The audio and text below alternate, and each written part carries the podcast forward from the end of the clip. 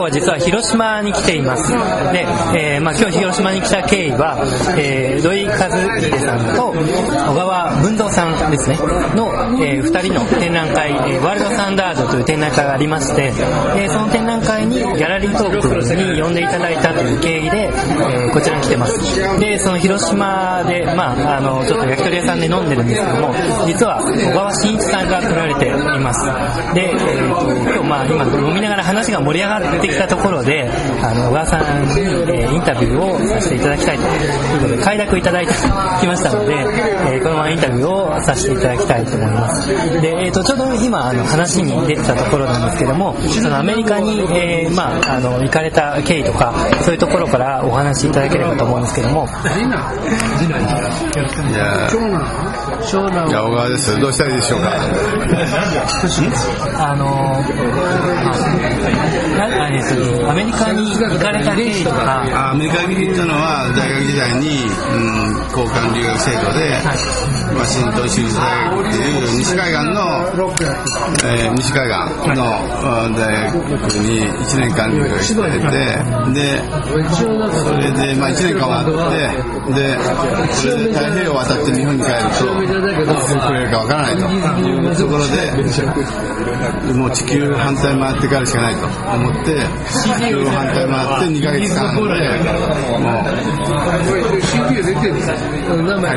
で、その時に、寄ったニューヨークの2日間が人生を変えることになるわけですね。ニューヨークでどういうことがあったに2日間いて、これはもうもう一度絶対にニューヨークに来るしかないと。で、5年間、僕の住む前にマンハッタンを、の景色を5年間置いて、5年間念じ続けて、チャンスを狙って、文化庁の派遣を新建築のニュース記事ではあの見して、僕の人生が変わっていくということですね。それで文化庁に応募してニューヨークに行けて、それからもうニューヨークを経験して、今の自分があるということですかね。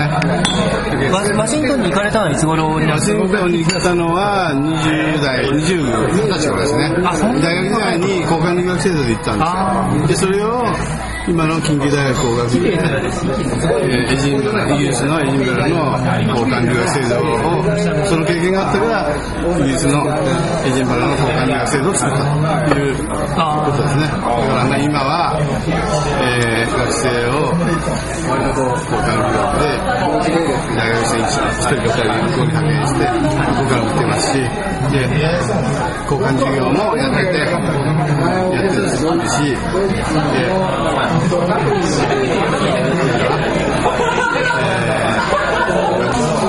年に一人、あ、そうね。1年間の交換がある。ですね。それと、あと、研究室ごとに20人ぐらいが、交換授業に、まあ、土井さんは私の事務所にいて、で、ずっと広島大学の大学院時代から来てまして、で、ずっと、あの、海外のメール送信とかも全部力でやってて、で、もう、もう日常的に海外、英語でやってるのに、なぜ自分がこんなことやるで俺もいけるんじゃないかみたいななんで、で、海外で仕事したいって言ったので、もう、イギリスの設計事務所を紹介してね、そうで、もうそれからもう海外の、イギリスから、スイスから、事務所を経験して、で、ロンドンの FA の、で、で FA の文化庁も、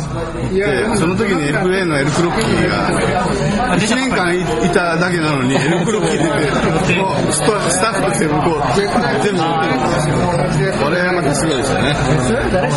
タイミングが良くて、運のいい人は違いますよね。えっと、今お話しいただいたのが、えー土井和秀さんです。あの、ちょっと今、紹介が遅れましたので、土井さんから一言、あの、小川さんとの、こうまあ、関係とか、そういうのも含めてお話しいただければと思います。えー、と僕は大学にいた時に大学院生の時に、あの、えー、と建築家の人がいるっていうことでそこを訪ねて、まあえー、と2年ぐらい大学にいる2年ぐらいらいアルバイトをしてて、まあ、スタッフになったのも卒業したと同時に、もうスタッフに4年ぐらい、え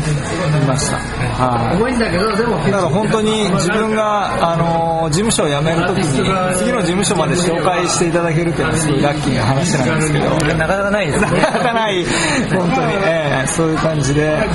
エジンバラの事務所に行けたっていうのはちょっとすごく面白い。はいそういう意味では天気ですね。やっぱり広島とエジンバラってすごい、あの全然違う対比が広島は本当原爆が落ちて60年っていう歴史が最も古い歴史になると思うんですけどエジンバラは本当もう何世紀も前の建物が建ってたりとかしてこう街のこうスケールタイムスケールが全然違う街なんですよ。そういうところにこう初めて行けたっていうのはすごい面白かったですね。まあ、えっ、と、小川さんの、その、まあ、ジンバラとのこう関係から、まあ、土井さんのエジンバラとの付き合いが始まって、さらに、まあ、FOM という経緯になるんですけども、あの、えっ、とですね、小川さんの、えー若い頃のお話を、よろしければもう少しお聞かせいただければ、そのあたりの詳細とかもお聞かせいただければと思うんですけども、あの、例えばその5年間、マンハッタンの写真を、まあ、えー目の前にかざして待つ、その時はどういうことをされてたんでしょうか？その時はもう懸命仕事してまして、ね、もう、もう、っとやってましたけど、ね、それから、まあ、ある、えーまあ、文化庁がきっかけで、えーニューヨークに行かれてっていう経緯ですね。ニューヨークではどういう経験をされたんですか？まあ、まあ、では、まあ、二つの設計事務所に行って、まあ、勉強したわけですけど、まあ、一つは、まあ、すごく、こう、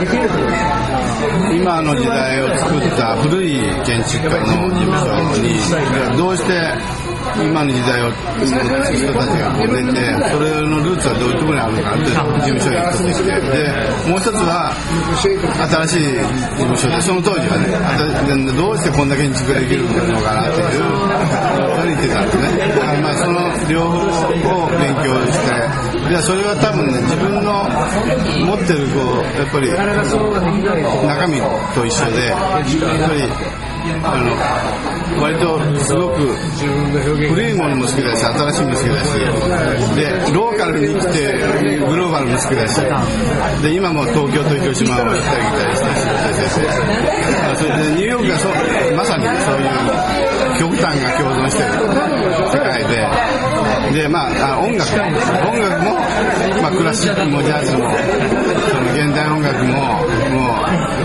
新しい、今の時代の音楽も、もうハウス系から何でも来ますから、まあ、そういういろんなものを、いつも吸収していきながら、こう建築を考えたいなというところが共通してますよね。あの実はまあ先ほどからですね実はその小川さんの方から音楽の話が、えーいろいろと、まあ、出てさしていただきましてでその音楽に関してどこら辺からこう興味を持たれたとか最近の、ええ興味そもそも建築の設計をやるようになったのは音楽を聴聞きながらできる仕事って何なのかなっていうところが始まってるんですね。本当にそうなんですよ。ででもう中学時代はもう田舎にいて東京のあの深夜放送が流れても音楽ノートを中学時代に作って、まあ、中学高校からバンドとかやってたのででもうもう音楽ノート作っててもう中学時代高校時代とか、もうキングクリムゾンとかピンク・フロイドとかね、もう、もうクロスビー・スティルス・ナッシュ・アンド・ヤングとかグランド・ファンク・レイルロードとか、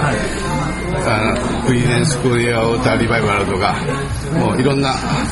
なもういっぱいいろんな音楽、まあ、エマーソン・レイク・アンド・パーマーもそうですね、まあ、まあ、いろんな音楽聴いて、でまあ普通の音楽を聴きましたけど。とにかくまあ音楽。今も音楽。もで大学時代はよくクラシックコンサートに行ってましたね。クラシックコンサート。もうライリアルなクラシックコンサートに学生時代行ってて。でニューヨーク時代は、まあまあ、ニューヨークオペラとかカーネギーホールも行ってましたけど結構あのビレッジのブルーノートからビレッジヴァンガードとビレッジコーナーとかああいうところの日常的なジャズを聴いてたりして。でまあ今もう普通にもうあの流行りの音楽を聴いてるんですね。そんな感じ。まあもうもう建築家音楽も聴いてますしね普通に。ですねで音楽とともに建築があると。思いますねぜひですね、その小川さんの建築と、えー小川さんの聞かれてる音楽との関係っていうのを聞いてみたいんですけども、今日はですね、ここに、あの、いろんな方が来られてます。それで、えっ、と、音楽の話題でこう盛り上がってますので、この音楽の話を、えーちょっとぜひ加わっていただきたいということで、あの、自己紹介からお願いしたいと思うんですけど、鈴木さんお願いします。あー鈴木隆です。アーティスト。ニューヨークンドに24年間住まれ音楽は日本の初代 AA スクールあ、日本で初めて AA スクールに入った、えー鈴木さんという音楽はね、テクスチャー、テクスチャー。音楽はテクスチャーですよ。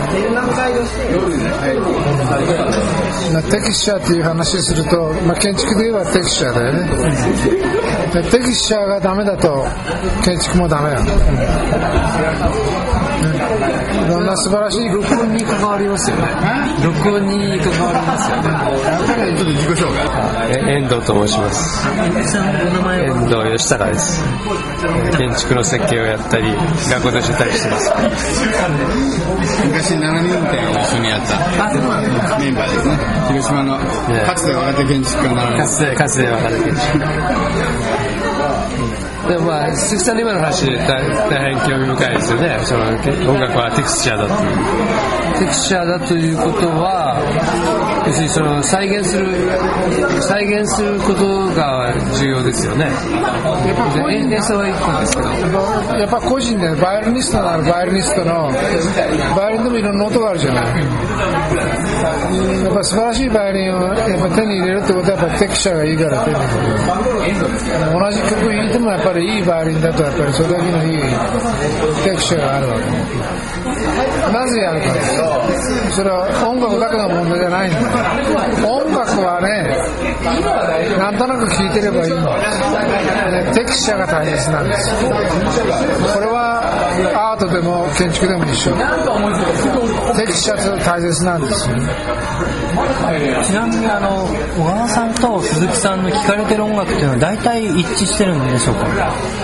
ある程度一致してます。知ってるって知ってる知ってないって知ってない。いやあのロンドンであのお会いした時にでやっぱりクラシックとかは結構共通してたんですよね。ですよね無理やり共通本当にあの結構あの好きな音楽とかは鈴木さんと結構ちょっとあの若い世代は僕の方が知ってますけどあのちょっとびっくりしたのはですねあの小川さんがですねものすごく最近の音楽まで全部聴いてるカルカリベーコンって言って知ってたっていうのは驚きなんですもちろん知ってますよ。何でも、何でも結構知ってます。もう、もう、新しい音楽に強いよねうん、そうそうそうそう。うん。それやっぱ、やっぱり、時代、時代と呼吸してる建築を作る上では、やっぱり、古いものから新しいものを、あるいはまあ、ローカルとインターナショナル。まあ、そういうなんか、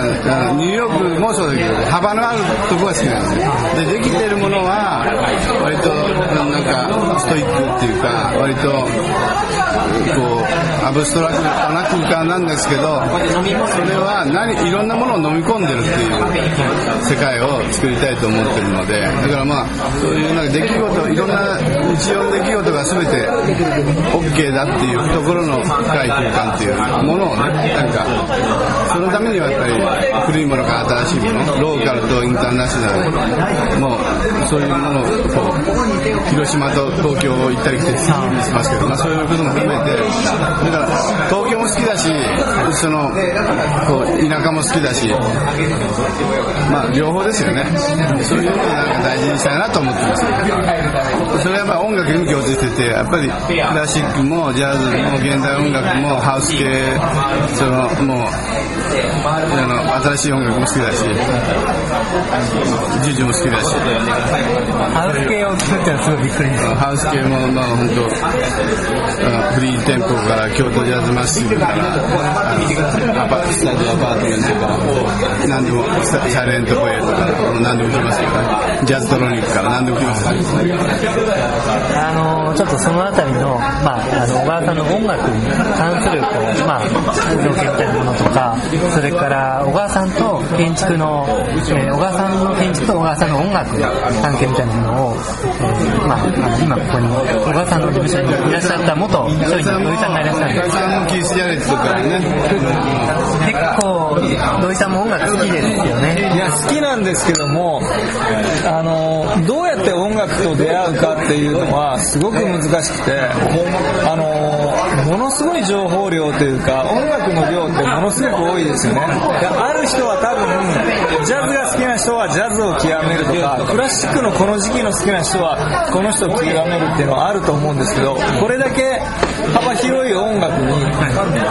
これほど忙しい人がどうやってその情報を得ているのかというのは僕もよくわからないんですけどその辺を今日も今日 MTV 聞いてましたから MTV 見てました。聞いてたけど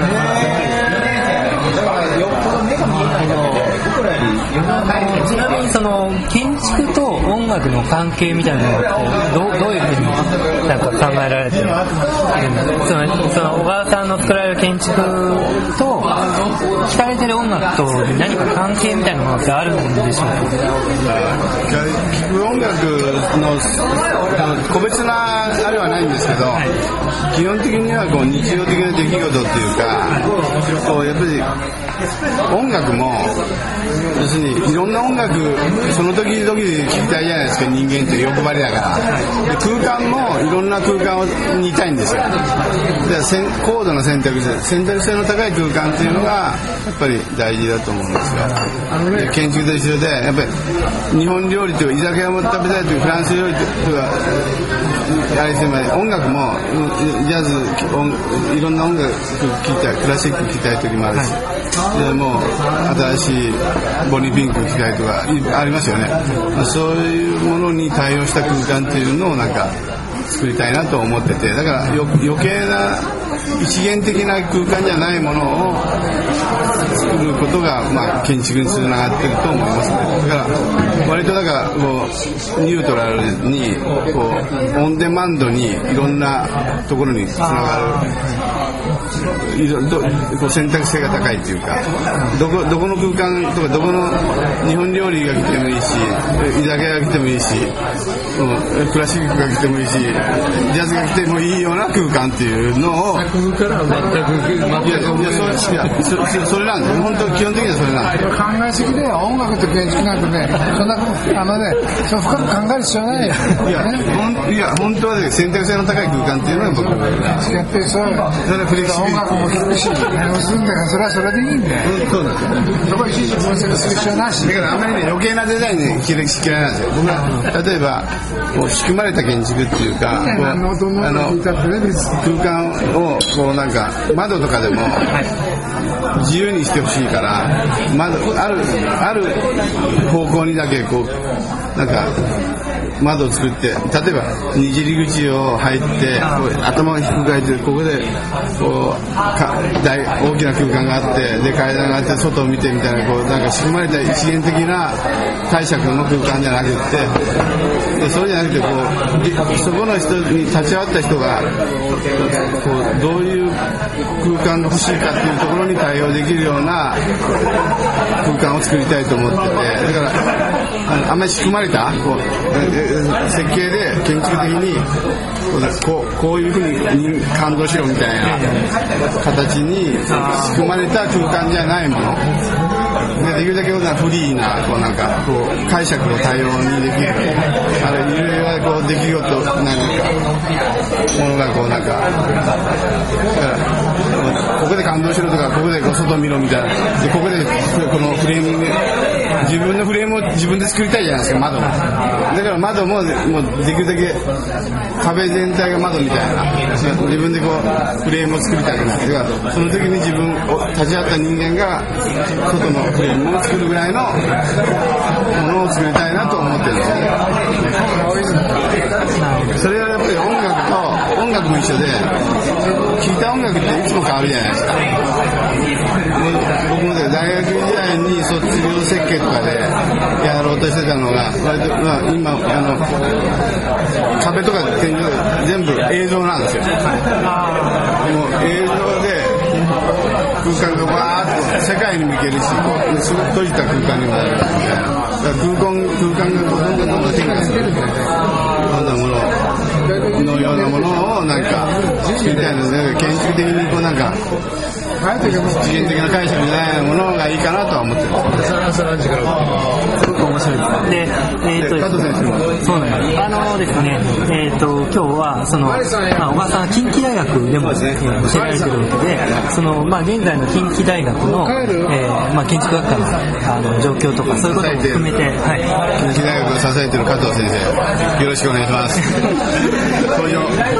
あのじゃあ、加藤さんの方から、あの、僕加藤先生と、あのあのパリでやってるんですね。東京大学の大学院でソルボン大学にね留学されててでその文化庁でれてるちょうど3年ぶりか4年ぶりぐらいになります、加藤さんと、あの、久しぶりに今日お会いしまして、あの、自己紹介から、あの、あの加藤浩一です。建築の歴史をやっていて小川先生の衣装と僕の歴史でこうセットで今活動しているような状況です。であの今広島に来てあの面白かったのがあのちょうど今年の5月にあの宮島の厳島神社とフランスのモン・サン・ミシェルがこう両方とも海に浮かぶ世界遺産ということであの観光友好協定みたいなのを結んだんですね。で、まあ、フランスのゴシック建築をやってる僕としてはなんかこう広島とのなんか縁がそこからこうできそうな感じがしていてこうちょっとこれから頑張って取り組んでみようかなというふうに思ってるところです。研究室が隣なんですよね。あのとほとんど一つの研究室という形でで大きな大部屋の中でこう柔らかく区切ってるという感じで一緒にやっています、はい、じゃあぜひこれからの研究室の抱負みたいなことを、お話しいや、加藤先生に来ていただいて、あの、近畿大学の工学部も、本当に、あの、考えてる世界と一緒で、要するに、加藤先生の歴史を教えてもらって、やっぱり建築ってすごく歴史的なものも学ばないといけないし、で、今の時代も学ばないといけないので、そういうのを、もう、私はとりあえずタイムリーに社会と仕事してるので、あまり大学もあんまり行かないので、もう加藤先生にもお世話になってで。だけど、まあ、そういう、こう、ところが深い、建築って深い、長い歴史もあるし、そういう古いものと新しいもの、あるいはもう本当、ローカルとインターナショナル。で、音楽も、その、ジャズもあり、クラシックもあり、で、食べ物も日本料理もあり、居酒屋もあり、フランスそういうもの、現代、そういうものが、そそそれが建築だと思ってるので、その研究と、こう、本当に実際の社会っていうか、そういうものの幅、そのものが建築なので、そういうものが成立されていけたらいいかなと思って。ありがとうございます。最後に土井さんから何か一言。まあ、非常勤をやってるんですけど、ええでもあの非常勤の立場からすると近畿大学はあのすごい学生にとっても非常勤のあの僕たちのような若手にとってもなんかすごく恵まれてるところがあってあの本当に非常勤の先生はあの学生に触れていろいろ教えるというか一緒にあの活動するということを専念できるんですね。藤先生とかがい。ろいろなあの手配とかが多分大変だと思うんですけどあ逆に言うともう非常勤の先生がそういうふうに自由にさせてもらえるところがあるので学生も多分いろんなあの実際の建築家に出会う場所にもなるし僕たちも本当にあの全力でもうガっていけるっていうところがあってそういう環境をこう加藤先生とか小川先生に作っていただいてるっていうのはなかなか他の大学にはない特徴かなっていうに思ってるんですよね。まあ、今からあの加藤先生が広島のこう全国にいろいろ松田さんにお世話になってもうあのこう発信していきたいと思ってますのでよろしくお願いします。まあでも広島って意外とえっ、と広島にいながらまあ私もそうですしあの土井さんもそうだしまああの鈴木さんもそうだしも結構あのと世界をこう一緒にあれしながらやってる人たち結構いるんですね。そういう意味ではまあ本当に楽しみな街だと思いますのでこれから本当によろしくお願いします。じゃあ、えっ、と、今日はどうも皆さんありがとうございました。